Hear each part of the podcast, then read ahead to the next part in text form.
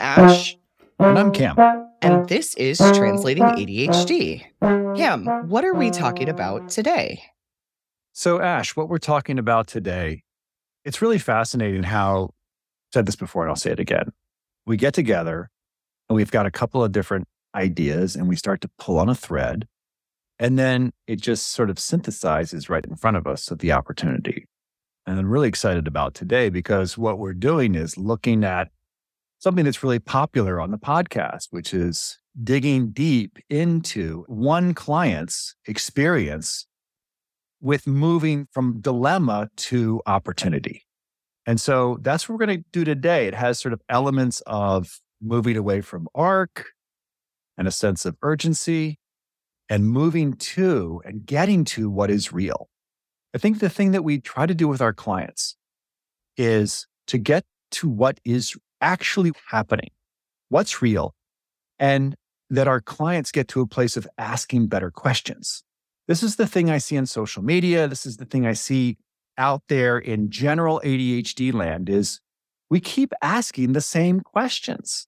The questions don't change. And that in part is ADHD in play because ADHD impacts our ability to discern, to distinguish, and it kind of lumps them into that undifferentiated mass that you talk about and binary, right? Black and white. And so this is a really great example of kind of moving to better questions and what is actually going on. And Cam, it's not even necessarily better questions, it's more informative questions because the question all of our clients are asking themselves is why do I not do what I know I ought to do? The problem is they're not getting satisfying answers to that question, no matter how many times they ask it. And so when we talk about better questioning, it's about lending more information to the situation, distinguishing, uncovering what's real. So, Cam, should I go ahead and dive in and talk about this client who happened to have a really timely topic around the thread that we're pulling on here in the show last week. Yes, but I want to interject something. I'm kind of excited about this because it checks so many boxes for, again, what we're trying to do here in the podcast and the experience of our clients. And so we've been talking about the meaning maker. Last week, it was me sharing about my meaning maker. It's sort of that confirmation bias that reinforces a belief. So that's in play here. The other thing, it goes out to this larger topic area that you and I have been talking about a lot, which is kind of digging into our own process of understand, own, translate. It's a great example of you doing this work for her to understand, own, and start to translate. And finally, it's really good metaphor work. I asked you about this and you're like, uh, oh, yeah, right. I had sent you a little note that meant nothing. I know, but it's so cool. It's like metaphor guys like, wow, this is so good. And I won't spoil it. I'm not going to share the metaphor. I'll let you share that. But yes, please go ahead and proceed, Ash. Ah, well, long before we get to the metaphor, let's start with where the client arrived to the session. And that was with this topic of feeling depleted at the end of the day and getting curious about what a replenishing day might look like. And we pretty quickly discovered that this depleted day was coming from stagnation and a sense of the blahs at work. This client works in tech. And for those who follow tech news, you might be aware that there have been some bank challenges there and funding challenges with technology, which is creating a bit of stagnation in my client's job. There's just not a lot of room to do career development, either in the role that she's in now, sort of taking on and pioneering new things, or to grow into a new role at the company that she's at. But she likes the company she's at. She does want to stay there. So the question she was asking is how do I ride this time out? when there's not a lot that can happen in career, when there's not a lot replenishing or fulfilling about my job right now, without spending the duration of that time in the blahs. You made a distinction about or shared about her distinction there around she's okay with sort of long term prospects and really addressing sort of short term in the sense of how can I have a replenished day? How can I address this depleted day sensation or experience? Exactly, Cam. Long term, as of right now, this role really aligns with her longer term goals. She's got some other long term things outside of career, like writing a book, that are of interest to her. But what she said to me was, I wish I had more control over my sense of short term rewards and fulfillment. That's where I feel like I'm not getting anywhere which then brought us to getting curious about how do I harvest some fun out of an otherwise blah day, which is where the rubber started to meet the road in this coaching session, because there is this big limiting perspective on the table that my client was able to name. And one of the cool things about coaching is when clients start to get acclimated to the coaching process, I didn't have to dig too hard for this limiting perspective. She brought it right to the table. And that limiting perspective is that my life is so easy, I shouldn't need to have extra fun to blow off steam. Ooh. Ooh. Oh, I love that. And just as you said, this practice, there's a practice here. Your client has been practicing this. I'm all giddy because of there's a coaching kind of IQ here. I don't like that term, but this knowledge, this sense of, I know my role, right? So bringing this, I want to address this whole depleted day thing and harvesting, right? Addressing the blahs. What great language. And that the client comes with recognizing here's a limiting belief, this limiting belief that her own meaning maker is reinforcing. My life is so easy. I shouldn't have to have extra fun to blow off steam. Ooh, there's the should right in there. Yeah. So, what did you do with that, Ash? What did you do as you identify that limiting belief or narrative? What'd you do with her in the coaching work? Well, shortly after she named the limiting perspective, she said what happens when she's in that perspective.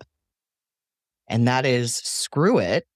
I'll do this hot, dirty coal method of having fun. And Cam, you know as well as I do, you hear hot, dirty coal method of having fun as a coach, and you're like, ooh, what does that mean? And you hear us sort of getting nerdy and excited about this. I just want to clarify that in the session, I wasn't necessarily yeah, quite giddy, this yeah. giddy yet because the client wasn't giddy yet, right? But internally, internally, that's basically what's happening is, ooh, there's some rich language for us to grab onto. Let's find out what's there. So, what's the hot, dirty coal method of having fun? Well, it's fuel that burns dirty.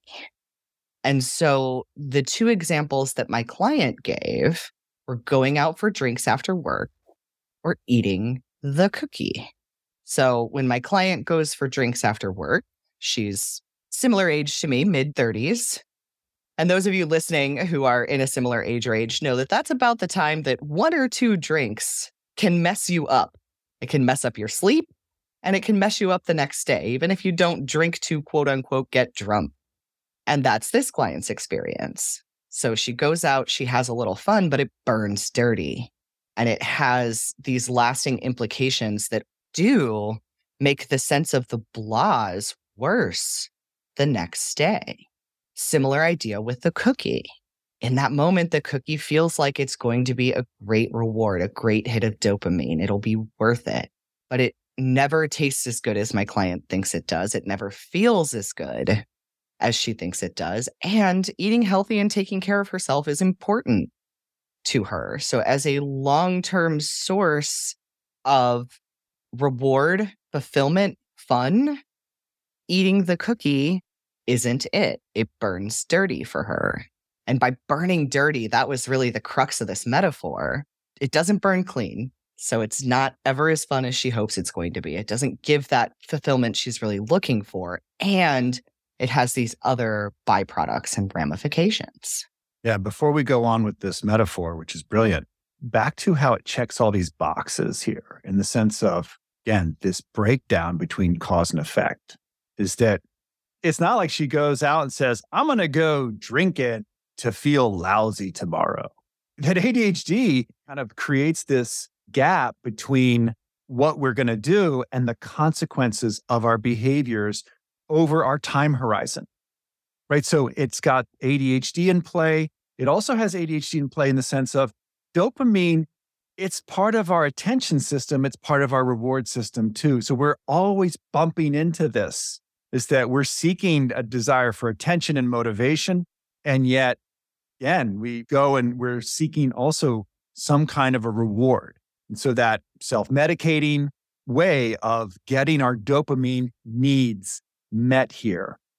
And then finally, just again, back to here she is with the metaphor work of getting in touch with her real experience, that she is really starting to put language and a sense of understanding of understand, own, translate to what it means to right burn dirty. Exactly, Cam. And the fun thing about working with metaphors is my client did not come to this session with this metaphor pre baked in. Hot, dirty coal just came out as a way of articulating this phenomenon and how it happens for her. And gave some language to the phenomenon, made it clearer, as you just said. So, where did we go next? Is what's not the hot, dirty coal method? And the fun thing here is it's let's play with this metaphor a little bit and see if we can articulate the opposite experience in some way. And by trying to do that in the context of this metaphor, you could just see my client's wheels turning it put her in this really curious headspace rather than in the blahs about this dilemma. And that's one of the cool things about metaphor is it just puts us in a different headspace. Even my clients who aren't big metaphor people like you are, Cam, sometimes a metaphor is just the thing to bring some clarity. And it did because she tinkered around with it for a minute. You know, she was like, is it wind power? Is it nuclear power? Is it solar power? Thinking about what clean energy could be, thinking about if she could even stretch the metaphor that far. And she settled on solar power. And here's why. And I love this. So, what is the solar power method for fun? Well, solar power takes time to accumulate. Solar power works best if you do it daily. Getting power whenever the sun is out. And there is a neutral impact on the environment, or in my client's case, on her body, on her well being, on her mental state. And so she settled on solar power because of the way she was able to then expand out the metaphor using solar power. The metaphor still makes sense in terms of the experience she's having now with the hot, dirty coal and the experience that she wants to have regarding short term fun and fulfillment with the solar power method. It's so interesting how, again, this permission to play, right? We're playing with this imagery. So, this playfulness, this curiosity, starting to look at what is this solar? I love this. So, it's starting to kind of create this alternative to the short term rewards. So, what happened next, Ash? Did you move in the direction of tweaking the limiting belief, or did you start to look at the actual practice with her? So, Cam, that's a great question. And really, most of that happened as we were sort of playing with this metaphor. She was shifting as she was articulating this out. First, this statement of, I shouldn't need to have extra fun to blow off steam that loses some weight when she realizes I'm doing it anyway. I'm just doing the hot, dirty coal method. which isn't serving me at all. Back it up a little bit more to where the session started before we got into the metaphor. The session started with feeling depleted at the end of the day. And we started with work. This whole session could have gone a totally different direction and been about being at choice at work. And that's where we checked in first to the point that we found out that the client long term wants to stay where she is. That's not the place to create change, but it's not easy right now. So that story of easy work isn't so easy right now. Life isn't so easy right now. So take those two things and then we start talking about solar power instead. And now my client is envisioning this different experience, which is a really cool thing to see happen, right? This experience that here at the start of the session, she said she didn't deserve, she didn't need. And now she's stepping into, hmm, what is the solar power method? What could that look like or feel like for me? So, this is ownership. Again, listeners, understand own, translate. Ownership is about acceptance this accepting of, okay, maybe life isn't so easy. And here's this nuance is that what we will do is mitigate. We will kind of bring that Zamboni and kind of just put a nice, clean surface over the rough edges. Just like, okay, you know what? Life is easy. It's an easy statement to say, trying to convince ourselves that it is. And guess what? There's this where the conundrum is, where the friction point is. Coming to terms with, well, wait a sec, there's some nooks and crannies here. There's some scratches. There's some rough spots. Maybe I look at those rough spots and explore them and not try to just put a layer of new, you know, clean ice over it, right? That clean slate that we can do, green light planning. This is called mitigation, where all brains do it but we will do it more than others. It's just like, oh, well, life is easy. Yeah, maybe explore that a little bit. Get to the nuance of, oh, it's not impossible. It's this gray areas. It's scales of gray, not black and white. To explore it in the sense of, yeah, it's not easy. And this is how it's not easy. And to validate her feelings and of oh, you know what? There's a need here that I can address. And it's again about how she's approaching it.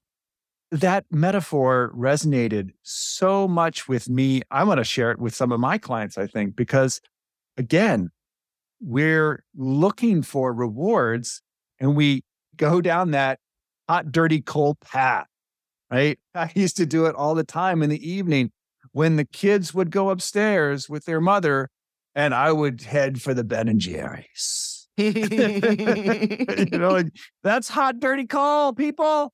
Yeah, I just have to interject and say you're such a healthy guy that it made me happy to hear that you have a junk food, hot, dirty, coal thing too. oh,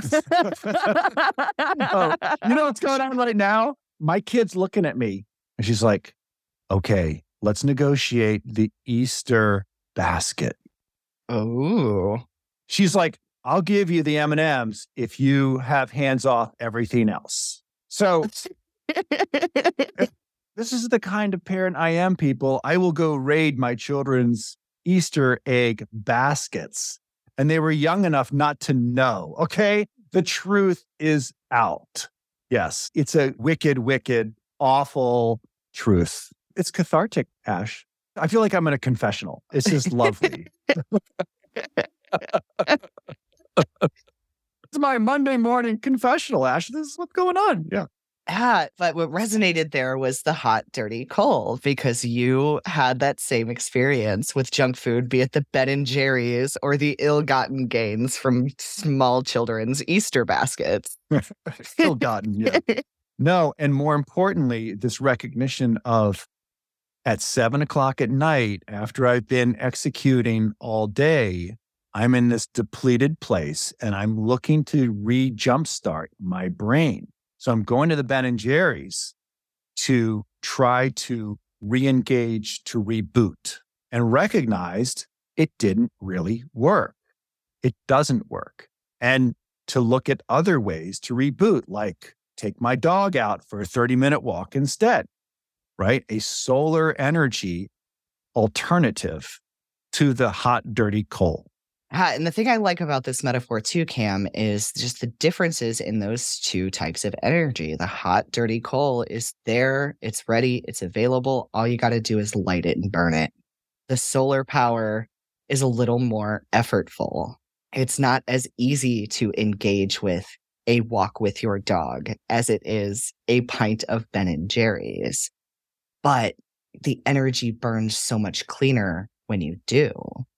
And that's one of those practices that may not seem that important the first or second time you do it. But as you start to cultivate a practice, what it does for you on the other side becomes its own form of motivation. Yeah, it's not a tasty treat, but man, does it feel good when I'm done. Man, do I feel good and my brain feels good when I'm done. Right. And there might be some skeptics out there of like, those options don't sound fun. I really want to, like, you know, cut loose and have fun. Again, bringing the curiosity, the playfulness aspect of how can you make it fun, right? Making it social, you know, bringing in others to engage where every one of you is going to have a different definition of those two categories. Right? This is an example of one person's out of two categories in the sense of hot, dirty coal versus their solar. That's what resonates for them. And so use this as just a starting place. I'm coming back to the whole tethering thing, right? Tethering too. It's so important that we be able to tether. In the absence of tethers, good practices, remembering what works and what doesn't work, this whole idea of what is the solar alternative. In that moment of not having my prefrontal cortex online, I'm caveman and caveman want Ben and Jerry. it's just like, oh, you know, Og want New York super fudge chunk ash. it's like, oh, you know, come on, have some willpower, have some strength it's recognizing that vulnerability and looking at, okay, how can I protect myself from this and not to be so hard on yourselves, not to beat up on yourselves for failing time and time again. Every day you have an opportunity.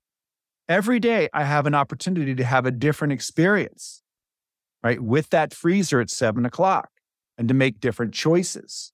And so that's the opportunity here is journey thinking to look at what's the opportunity today and how can I innovate here to replenish and renew so I can be in a good place tomorrow and launch the way I want to launch. And Cam, just to add to that, it's not entirely necessarily about saying no to the Ben and Jerry's. It's about getting curious as to what is the need behind the action sending me to the freezer. That's that distinction, right? Absolutely.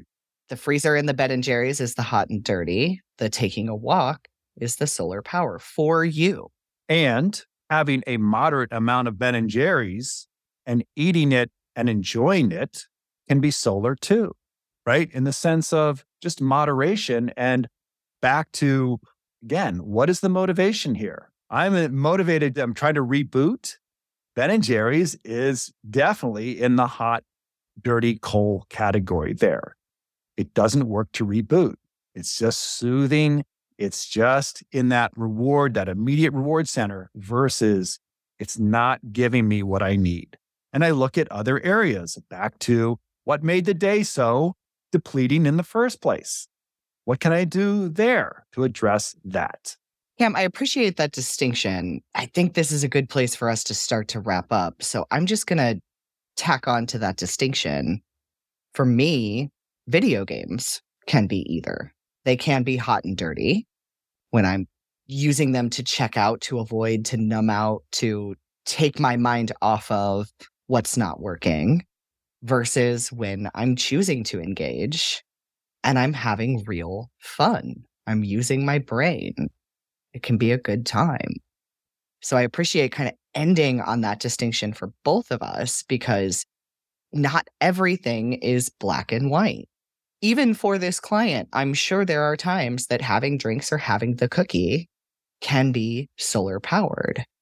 But more often than not, and particularly right now for that client, they're showing up in this hot coal way. So again, the idea isn't to look at your behaviors and put them in the hot coal category or in the solar powered category, but rather to use this metaphor as a mechanism to get curious about your own needs. What's the need behind the unwanted behavior? Or to even ask the question Does this behavior serve me? Is this solar powered? Is it hot coal? Can it be both? That's distinguishing. And that's kind of the point of this episode is there isn't one clear-cut answer. That's why we do what we do. That's why we do this show. That's why we believe in coaching as one powerful way for ADHD people to experience real change is because it's nuanced. And more so than learning how to have a different experience here or a different experience there, the work that we do with our clients teaches them how to get curious in this way so that they can be the architects of their own different experiences moving forward.